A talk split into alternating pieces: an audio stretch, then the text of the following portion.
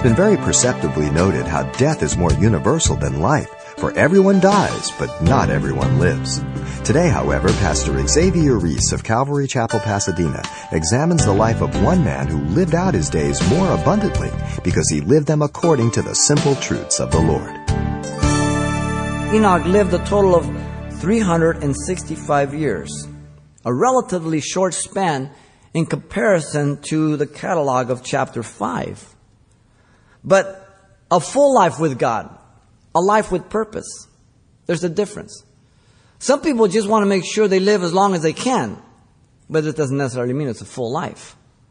The process of his life is declared he walked with God, giving emphasis to the practice. Whenever the Bible says something once, mark it. When it says it twice, pay real close attention to it. It's emphatic. He walked with God. Listen, he never looked back. His name Enoch means dedicated, which he lived up to. He chose to walk away from the course of the world and to turn to the living God. He chose to give a consistent example of a godly life by the power of God rather than to give a bad example for people to mock God. That should speak loudly to you and I as Christians on how we live and what we do so that people have a proper representation of who God is because they look at us. Enoch was on the earth walking with God one day at a time. One day at a time. You know what hinders too many people, especially in America? We don't take one day at a time. All the technology, all that we have, all the investment, everything else, it, it's good. It's, it's beneficial. I mean, we're the greatest country. But it's come to a point where it's, it's really a, a bigger burden because we can't enjoy life one day at a time.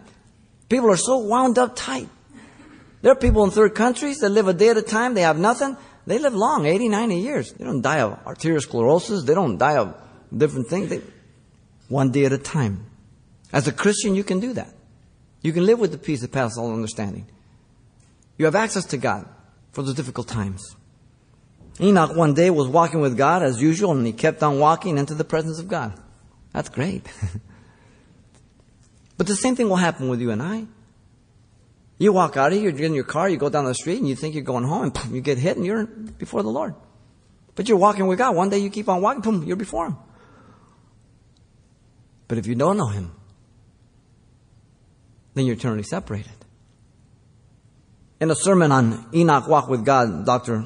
Campbell Morgan gave the following illustration. I like to use it. He said, a little girl gave a most exquisite explanation of walking with God. She went home from Sunday school and her mother said, tell me what uh, you learned at school. She said, don't you know, mother? One day they went for an extra long walk and they walked on and on until God said to Enoch, you know, you're a long way from home. Uh, you'd better come and stay with me. And he went. That's about it. And you and I walk with God, and whatever length He has, you know, one day you'll just appear before Him.